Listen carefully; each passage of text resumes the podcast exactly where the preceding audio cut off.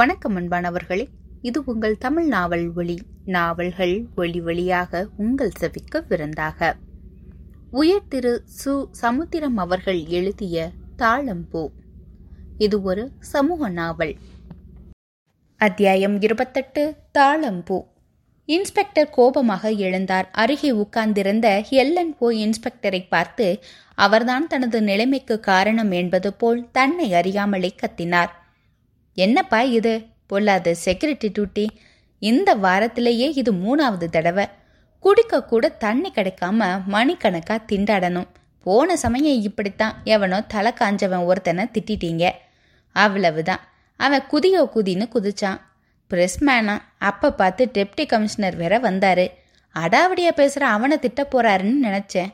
அவர் என்னடானா தொப்பியை கழட்டணுமாயா அப்படின்னு என்னையை திட்டிட்டு அந்த ஜிப்பா போட்ட பிரெஸ்காரன் தோளில் கையை போட்டுக்கிட்டு போகிறாரு.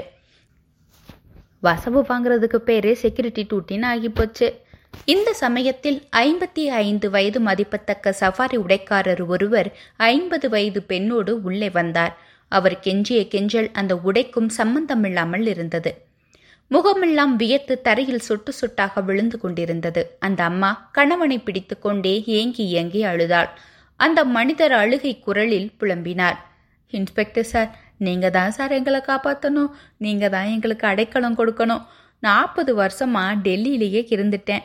செக்ரட்டேரியட்ல செக்ஷன்ல ஆஃபீஸரா போன மாசம்தான் சார் ரிட்டையர் ஆனேன். மூணு வருஷத்துக்கு முன்னால வாங்கி போட்ட நிலத்துல வீடு கட்டலாம்னு வந்தா ஐயோ. அவரால் மேற்கொண்டு பேச முடியவில்லை. அதற்குள் இன்ஸ்பெக்டரும் அதட்டினார். இது என்ன துஷ்டி வீடா, ஒப்பாரி போடுறதுக்கு? சட்டு புட்டுன்னு விஷயத்த சொல்லுங்க. எதையோ பெரியதாய் எதிர்பார்த்து ஒப்பிக்க போன அந்த அம்மா தனது மெல்லிய தேகத்தை மெல்லியதாக ஒடுக்கி கொண்டு இன்ஸ்பெக்டரை திடுக்கிட்டு பார்த்தாள். பிறகு எந்திர குரலில் விஷயத்தை சொன்னாள். நாங்கள் வாங்கி போட்ட ரெண்டு கிரவுண்டு இடத்துல எவனோ ஒருத்த மல்டிபிளாட் கட்டியிருக்கான் சார். உண்ணாம திங்காம சேமிச்ச படத்தில் வாங்கின நிலத்தை எந்த பாவியோ வாயில் போட்டுட்டான் சார். அந்த இன்ஸ்பெக்டரும் உண்மையில் கொதித்து போனார். அடக்கடவுள, எந்த இடத்துல கட்டினீங்க? கட்டின பயலை கையில் விலங்கு போட்டு இழுத்துட்டு வரேன். எந்த இடத்துல? சிக்னல் பக்கத்தில் சார். பிள்ளையார் கோவில் இருக்கே, அதுக்கு கிழக்கு பக்கம். இன்ஸ்பெக்டர் முன்வைத்த மூளையை பின்வைத்தார். முன் யோசனையை பின் யோசனையாக்கினார். இதற்குள் எல்என்ஓவும் அவரை பார்த்து கண்ணடித்தார். அது தேவையே இல்லை. இந்த கிரைம் இன்ஸ்பெக்டருக்கும் அதில் பிளாட் கட்டியது யார் என்று தெரியும். சரோஜாவுக்கு அண்ணாத்தையான சாராய சக்கரவர்த்தி தான். அந்த பிளாட்டுக்கு கிரகப்பிரவேசத்திற்கு இவரே போயிருக்கிறார். இப்போது பட்டும் படாமலும் பேசினார். எதுக்கும் நாளைக்கு வாங்க, நான் கவர்மெண்ட் லாயரை கன்சல்ட் பண்ணணும். ஏன்னா இது சிவில் விவகாரம், கிரிமினல் விவகாரம் இல்லை. போலீஸுக்கு சம்பந்தமில்லாத பிரச்சனை, தாசில்தார் தீர்க்க வேண்டிய விவகாரம். தாசில்தார்கிட்டயே போனேன் சார். அவர் போலீஸ் விவகாரம்னு சொல்கிறாரு சார்.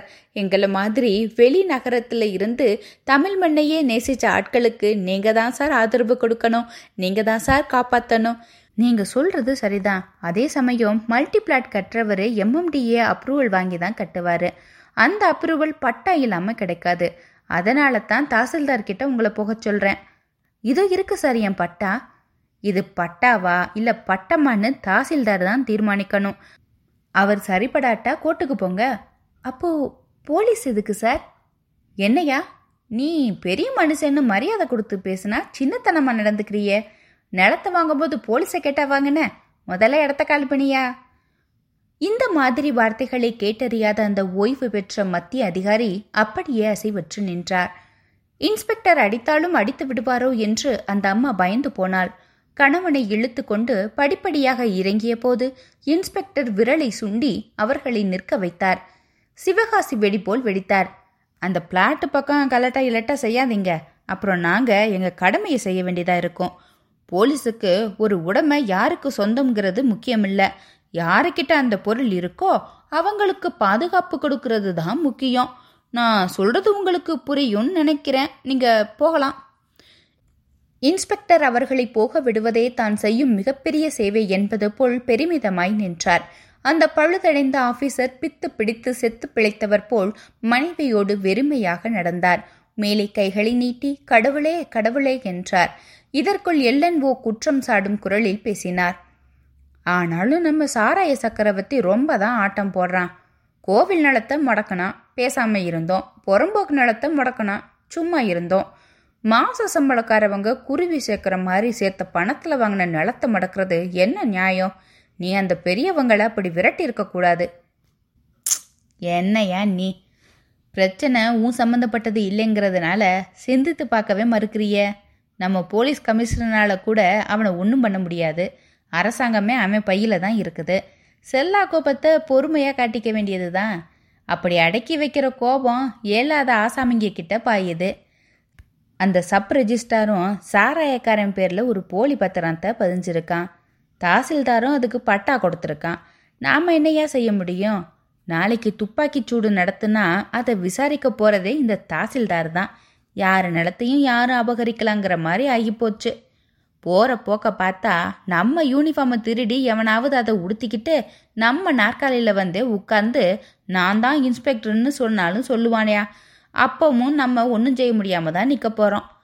இரண்டு இன்ஸ்பெக்டர்களும் ஒருவரை ஒருவர் இயலாமையில் பார்த்தார்கள். அதே சமயம் கிரைம் இன்ஸ்பெக்டர் சிந்தித்தார். திடீரென்று மார்க் டிவைன் என்ற அமெரிக்க எழுத்தாளர் பெண்களுக்கு உபதேசித்தது நினைவுக்கு வந்தது. கற்பழிப்பை எதிர்க்க முடியாவிட்டால் அதை ரசித்து அனுபவி. இன்ஸ்பெக்டர் சாராய சக்கரவர்த்திக்கு டெலிபோன் செய்து அவரது மல்டிபிளாட் கட்டிடத்திற்கு வந்த ஆபத்தையும் அதை தான் முறியடித்ததையும் சொல்ல போனார். டெலிபோன் அருகே போனவர் திடுக்கிட்டார். எதை சொல்ல போறாரோ அதை அந்த எல்என்ஓ இன்ஸ்பெக்டரே சாராய சக்கரவர்த்தி பிஏவிடம் ஐயா ஐயா என்று தொடர்ந்து சொல்லிக் கொண்டிருந்தார். வாழ்க்கையை வெறுத்து போன கிரைம் இன்ஸ்பெக்டர் படிகளில் இறங்காமல் அந்த அறையிலிருந்து கீழ்த்தரைக்கு குதிக்க போன போது மேசையில் இருந்த ரேடியோ மைக் அலறியது. எடுத்தார். எஸ் சார், கிரைம் தான் சார் பேசுறேன். Yes sir, no sir, yes yes sir, விசாரிக்கிறேன் சார், அவளும் பெரிய ரவுடி தான் sir, yes sir, sorry sir. மைக்கில் பேசி முடித்த இன்ஸ்பெக்டர் சட்டம் ஒழுங்கு இன்ஸ்பெக்டர் மீது இருந்த கோபத்தை மறந்து தாபத்தோடு பேசினார்.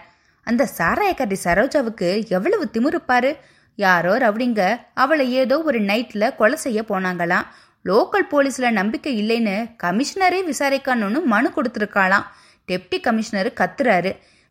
எப்படியா அவளை கமிஷனர் லெவலுக்கு விட்டு வைக்கலாம்னு சொல்ல வேண்டியதை சொல்லாமல் சொல்கிறாரு. இவளை அப்பவே விட்டது தப்பாக போச்சு பத்தியா? Local police, commissioner police, crime branch, இந்த மாதிரி வார்த்தைகள் சாதாரணமானவர்களுக்கு தெரியாது. இவளுக்கு பின்னால எவனோ ஒரு போலீஸ்காரன் இருக்கிறான். எவனா என்ன, எவன் அந்த திருமலையப்பனாதான் இருப்பான்.